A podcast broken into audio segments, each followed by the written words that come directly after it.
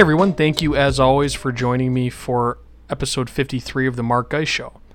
So I had another topic planned. I'm going to talk about it later. I'm going to talk about really how the Donald Trump election, regardless of how you feel about Donald Trump, I think one positive that it's having is that it's forcing the left to really start to reevaluate positions that they held in the past. So I'm going to talk about their position on states' rights. I've talked about uh, the Calexit, California potentially seceding from the United States, and how that's gained support from a lot of progressives and and far left type of people because they see now Donald Trump as president. How could we possibly be governed by this man? That's what they're saying, and that's what a lot of libertarians or conservatives or you know really a lot of groups have said about presidents in the past, and it's always been denounced as being extremist or as being racist somehow.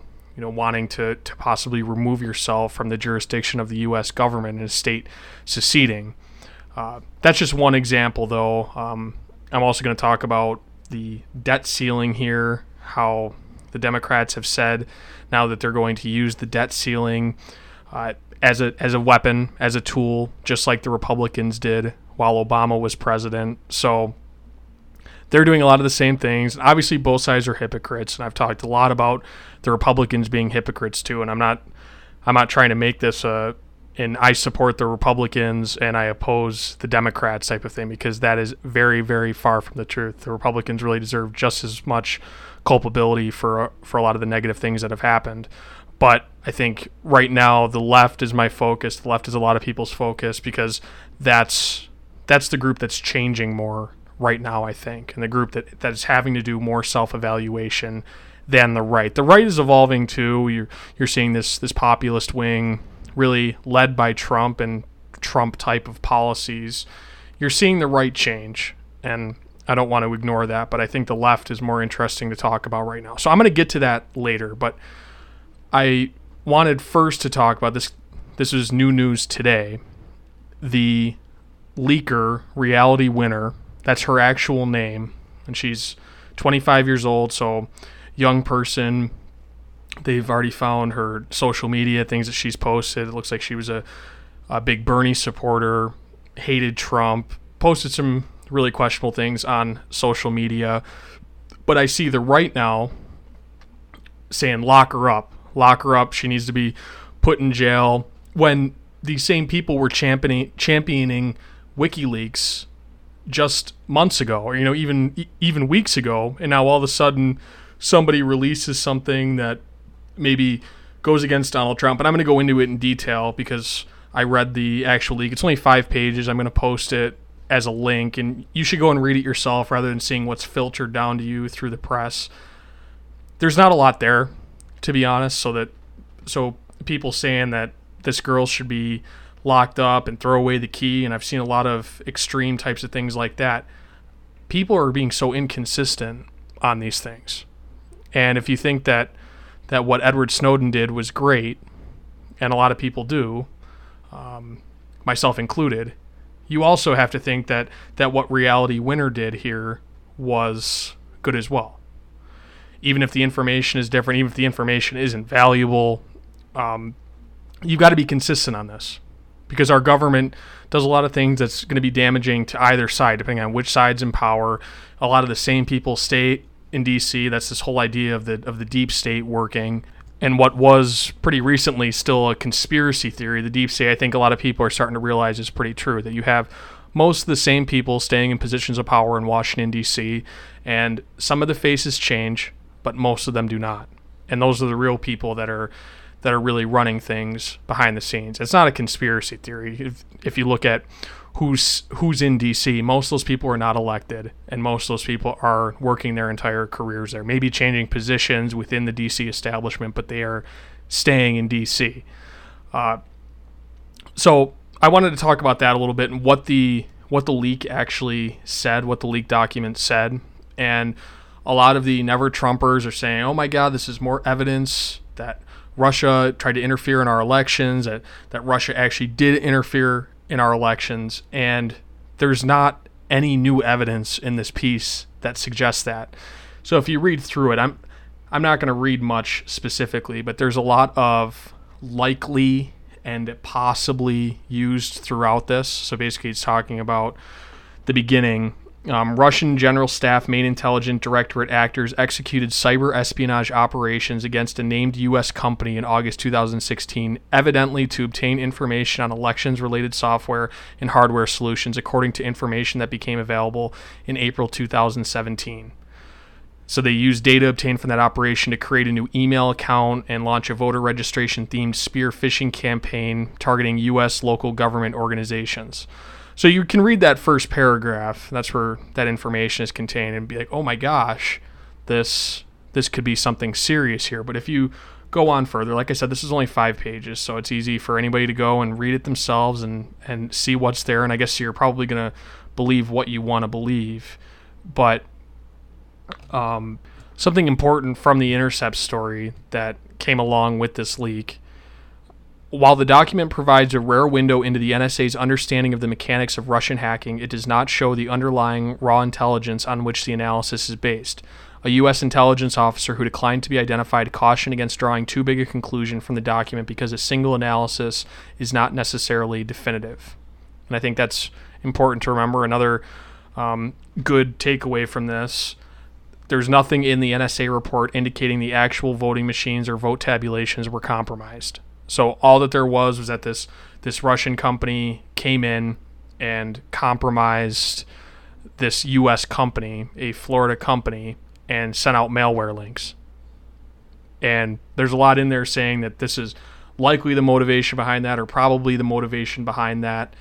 Uh, but it also doesn't go into how we've heard before that it's quite likely that whoever was doing these things was masking basically their location through Russia. So was it actually Russia or was it somebody trying to look like they were Russia?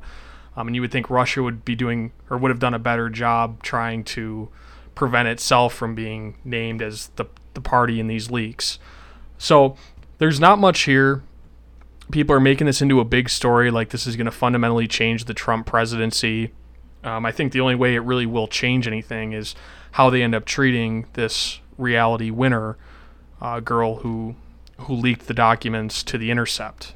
And we, uh, WikiLeaks came out, and they have said that they are issuing a ten thousand dollar reward for information leading to the public exposure and termination of the Intercept reporter, who ended up leaking, basically going to the U.S. government, had a contact in the U.S. government, and released her name to the U.S. government, and now she is arrested and she could be facing jail time here. Uh, here's what they posted. On or about May 24, 2017, a reporter for the news outlet, The Reporter, contacted another U.S. government agency affiliate with whom he has a prior relationship. This individual works for a contractor for the U.S. government. The reporter contacted the contractor via text message and asked him to review certain documents. The reporter told the contractor that the reporter had received the documents through the mail and they were postmarked Augusta, Georgia. Winner resides in Augusta, Georgia. The reporter believed that the documents were sent to him from someone working at the location where Winner works. The reporter took pictures of the documents and sent them to the contractor. The reporter asked the contractor to determine the veracity of the documents. The contractor informed the reporter that he thought the documents were fake. Nonetheless, the contractor contacted the U.S. government agency on or about June 1, 2017, to inform the U.S. government agency of his interaction with the reporter. Also, on June 1st, 2017, the reporter texted the contractor and said that a U.S. government agency official had verified that the document was real. When questioned about what intelligence report number was associated with the images on his phone, the contractor supplied the reporting number associated with the intelligence reporting in issue or at issue. So, it's going to be interesting to see what ends up happening to this Intercept reporter if his or her, well, his, it said in that in that that it was a it was a he that uh, if and when his identity is released, what's the Intercept going to do? What's WikiLeaks going to try to do?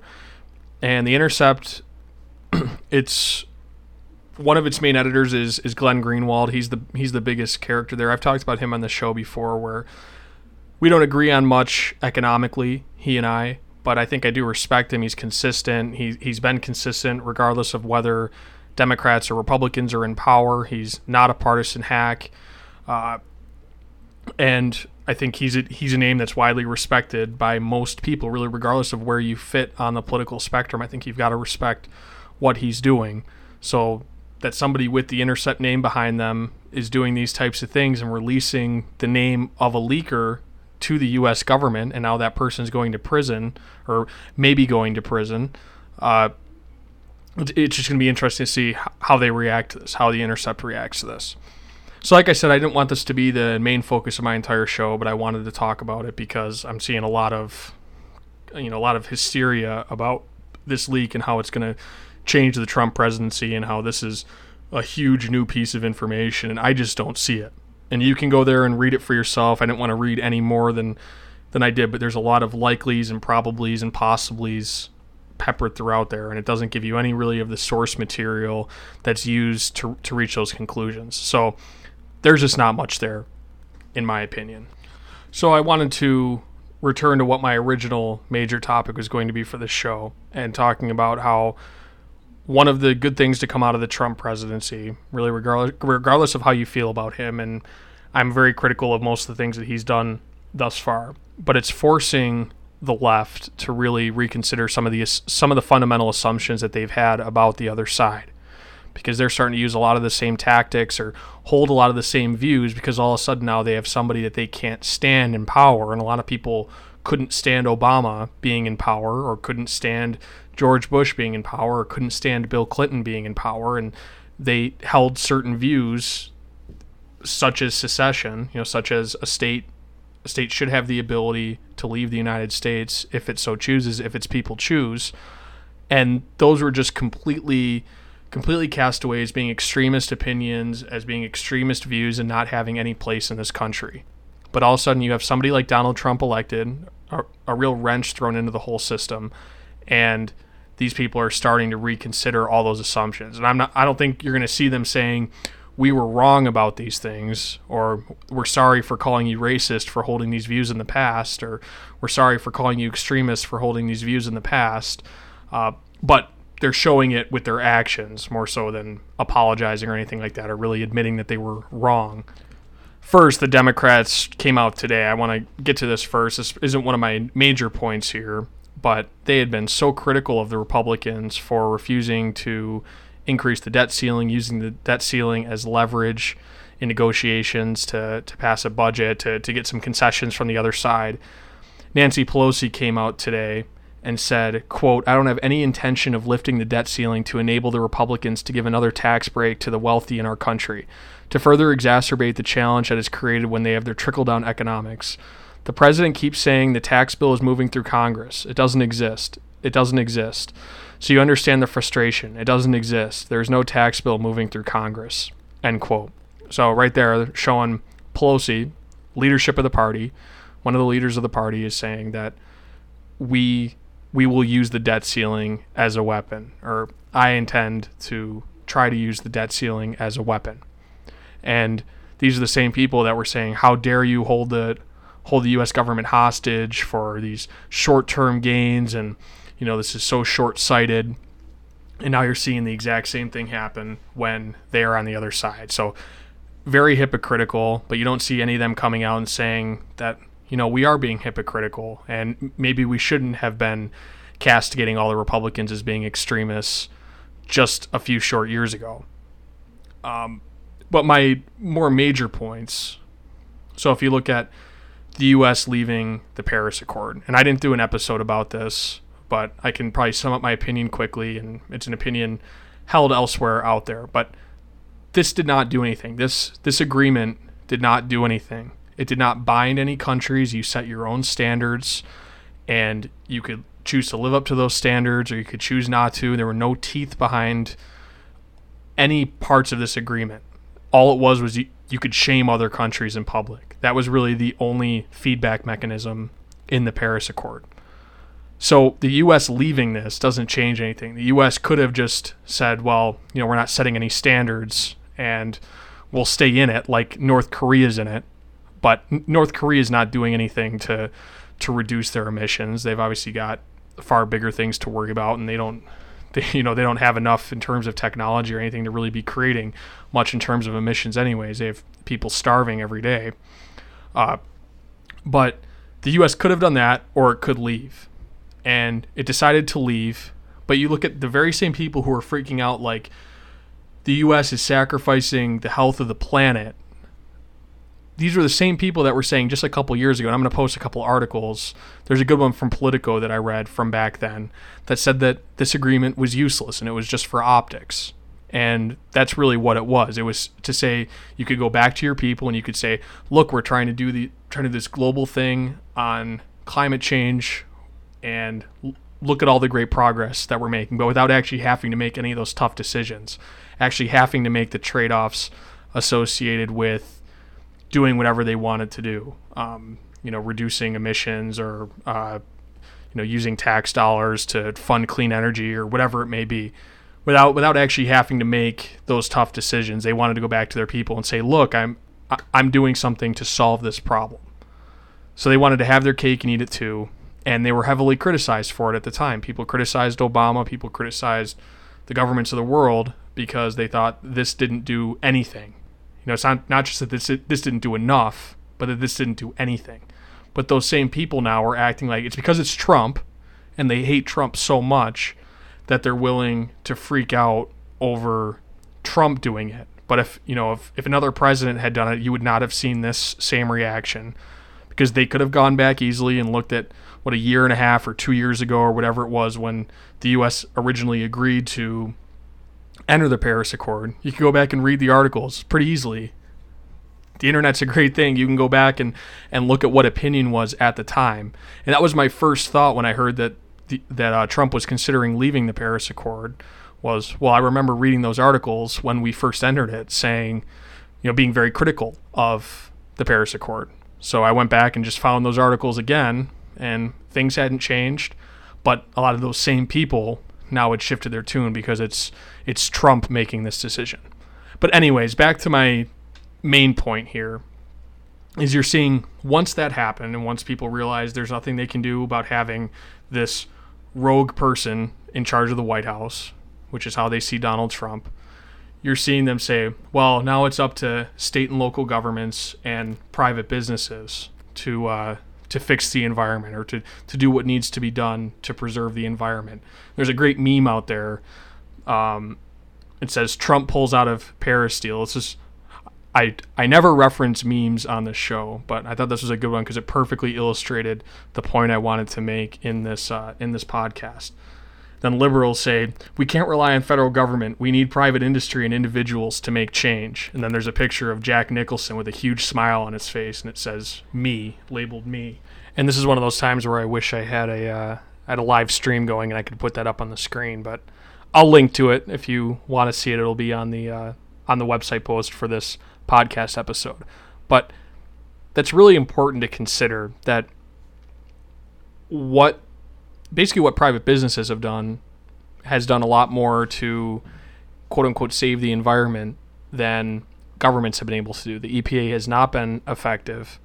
And what you're seeing is business being able to make these these clean energy products cheaper and cheaper and better and better. And at one point, you know, you couldn't even imagine switching without prohibitive costs. You know, switching to using solar panels or or you know whatever other clean energy source you can think of, depending on what your what your use was.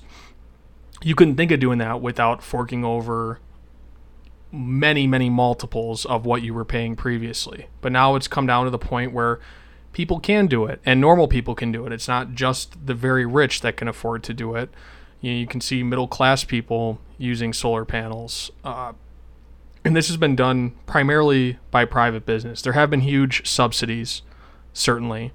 Um, but I think the subsidies ultimately are unnecessary. What it's done is it's it's kept some of these weaker companies alive that really shouldn't be receiving financing. And you would hope that the, the ones that actually are able to cash flow, those ones that are able to turn a profit, actually should be receiving the bulk of the investing from the public. Um, but what subsidies do is keep those marginal companies alive, and those marginal companies still do attract financing because if the subsidies continue, those companies can stay alive and their valuations can continue to go up. Um, but the market has done a far better job than governments have done.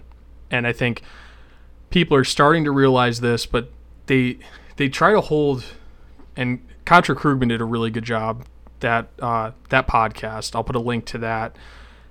They dissected Paul Krugman's column from this week, and he's saying, on one hand, that basically what Trump's doing is going to destroy the planet.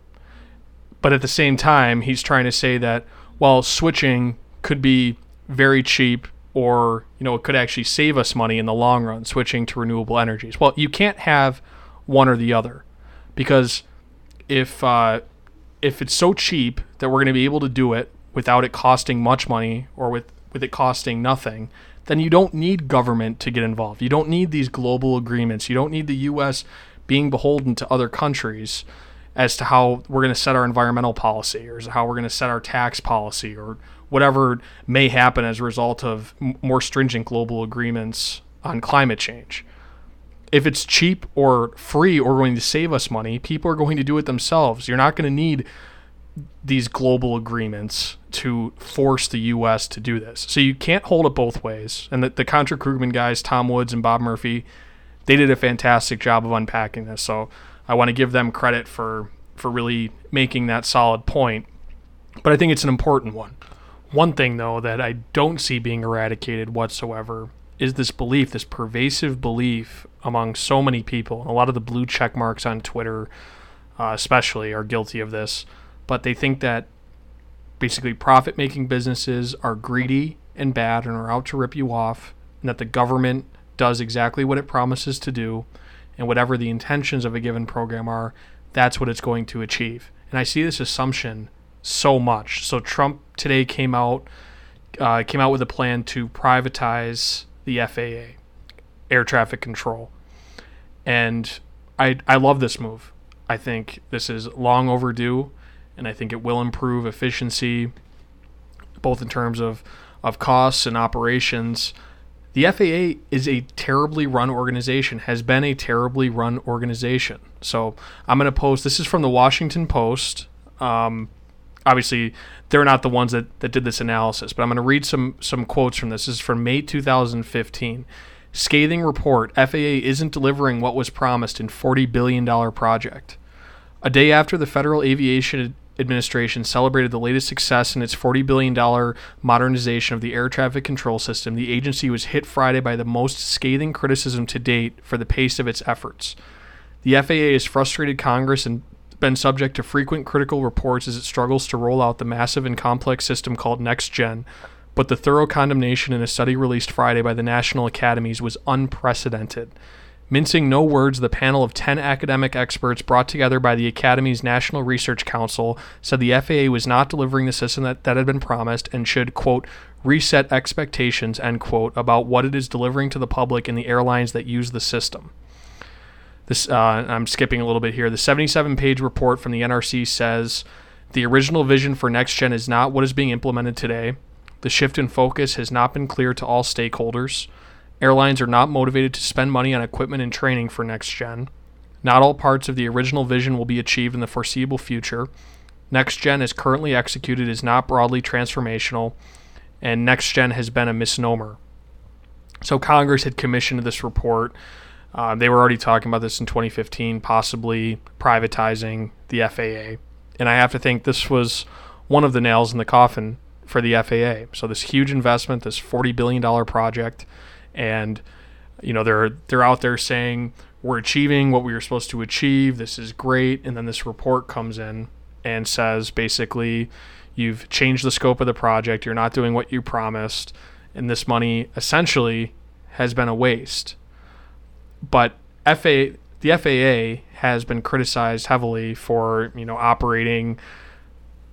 I don't want to say like it's the Stone Age, but you know operating decades behind modern technology. Um, a lot of these have been out there for a while, but all of a sudden people think that this is great because the government, the government apparently, people think that it it is this unbiased organization and that it can run things more efficiently than private businesses. And that's been proven wrong time and time again. When the government takes control of portions of the economy, outcomes are worse, prices are higher, quality stagnates, or gets worse. You know, all of those general things that we've talked about a ton on this podcast. But I saw so many people coming out and saying, well, one of them was, I can't wait for the FAA to uh, to cut the salaries of its workers, like pilots, to increase share value. Uh, which this is another one of the things I think the left is especially guilty of this. If you try to ask them how are wages determined in a market, none of them would be able to tell you how it's done. They think that companies just conjure up wages and that's how it's determined. Companies just choose, oh, I'm going to pay my people this amount, and that's what people are paid. But it's dictated by your competitors, it's dictated by the productivity of labor, and you can't just pay whatever you want for labor. You've got to pay both below the marginal productivity of that worker, or it's not worth it for you to hire that worker, and you have to pay, you know, at or above what your competitors are paying and you can include fringe benefits and all that in there with compensation. Uh, but if if you ask these people how are wages determined, you're not going to get that answer, and it's simple. But for whatever reason, I guess our, our public education system has failed a lot of these people, and they, and they think that the only way to sort of raise wages is through unions and through collective efforts and through government intervention, and it just could not be any more false. But this is something I don't know if you can eradicate. I don't know if you can eradicate these assumptions, and you you just see it time and time again. Whether you're talking to people, whether you're online, you see it a lot in some of these Twitter threads where somebody posts something like, "Oh, Trump's going to privatize this," and you see people basically expecting that now planes are going to be falling out of the sky and that quality is going to erode significantly when that has not happened over time. And you look at deregulation of the airline industry itself when deregulation happened, prices came down, quality went up, and you know, part of that is over time things get generally, you know, quality generally goes up. But there was a stark reversal in, you know, air, airline travel used to be just for the rich and it was so expensive that most regular people couldn't do it in a in a pretty short amount of time post deregulation. Now uh, common people were able to fly because prices came down. You were able to compete on more things than uh, you know. You were able to start competing on price, whereas before quality was really the only way that you could compete because I don't want to say you know was a it was a kind of price fixing going on in the airline industry in the heavily regulated days, but these people just need to go back and look at the airline industry itself and what happened with deregulation. And I think it's impossible to say that that things got worse. And I think if you look at the if you look at the data, what actually happened, things certainly got better. So even just confining ourselves to the airline industry, you see this happening. And I'm sure a lot of people were saying the exact same things back when deregulation efforts were happening in that industry. But it's it's misguided based on based on false assumptions and misinformation that I think is a function of you could say probably the media too, but I think of the the public school system. And I've had this conversation with a lot of people where you do have to unlearn a lot of of what you learn, a lot of just the the implicit bias that is in the public school system. It's very difficult to to get away from that. And you still find yourself reverting to the assumptions that you received from, you know, whether it's biased textbooks or or biased teachers, usually a combination of both things but the assumption is that government was the white knight that came in and saved capitalism from itself, and that uh, what caused the Great Depression was capitalism run amok. The robber barons were evil, and they all they did was rip people off. And all of these assumptions are completely false.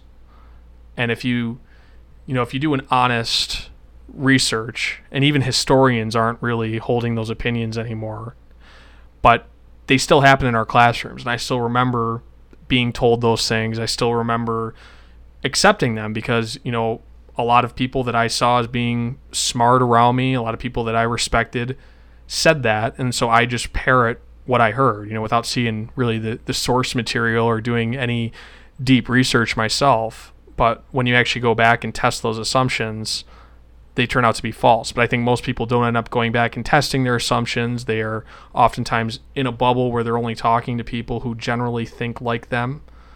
and it makes it very difficult or I guess there's no reason for you to test those assumptions because you probably haven't heard any different, or when you do hear different, you think, well, that person just must be an extremist, or that person just must be an idiot because I've heard from everybody around me that this is how it went down, so that must be how it went down.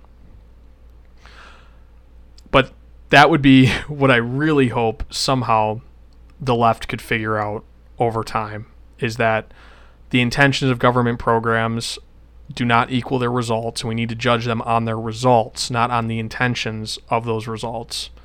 And that profit making businesses are not evil or greedy. Certainly, they're greedy like the rest of us are greedy, but they depend on, assuming that they're not, you know, relying on, on government subsidies or anything like that, or government contracts, they depend on voluntary transactions. And that's not just for selling their products, but also voluntary transactions in terms of people being willing to work at the wage that they're offering. If their wages are too low, they're not going to be able to hire people. And much the same, if their prices are too high, nobody's going to be willing to buy their product. So they have to find that sweet spot. And the profit incentive has done far more good than any sort of equalizing efforts or any efforts by governments. If you look at and I've talked about this a lot, so I'm not going to go deeply into it, but you can reference a couple of my other episodes. I talked about this is the best time to be alive in human history. All those things that I referenced were not the, the product of governments, they were the product of people looking to make a profit and trying to develop something that would that people would want to buy. And when people buy something, they're acknowledging that this thing improves my life, this thing is worth more to me than the money I'm spending on it. And that has done far more good than whatever governments have been able to do. So I think I'll end it there. Um, I don't want to go too much beyond a half hour, but thank you so much for tuning in again. I'm sure there'll be plenty more news coming out this week, and I'll I'll try to delve more into the the current events. I've been out of it a bit, out of doing the whole current event thing because it just gets a little bit tiring to be honest. The the constant Trump news every day, and I don't want to talk too much about Trump because everybody's got an opinion, and I feel like it's just another voice in the wind at that point. You know, me chiming in myself, but uh, I thought it was important to talk about that NSA leak today, and to at least talk a little bit about privatizing the FAA. So, thank you for listening. Have a fantastic rest of your week.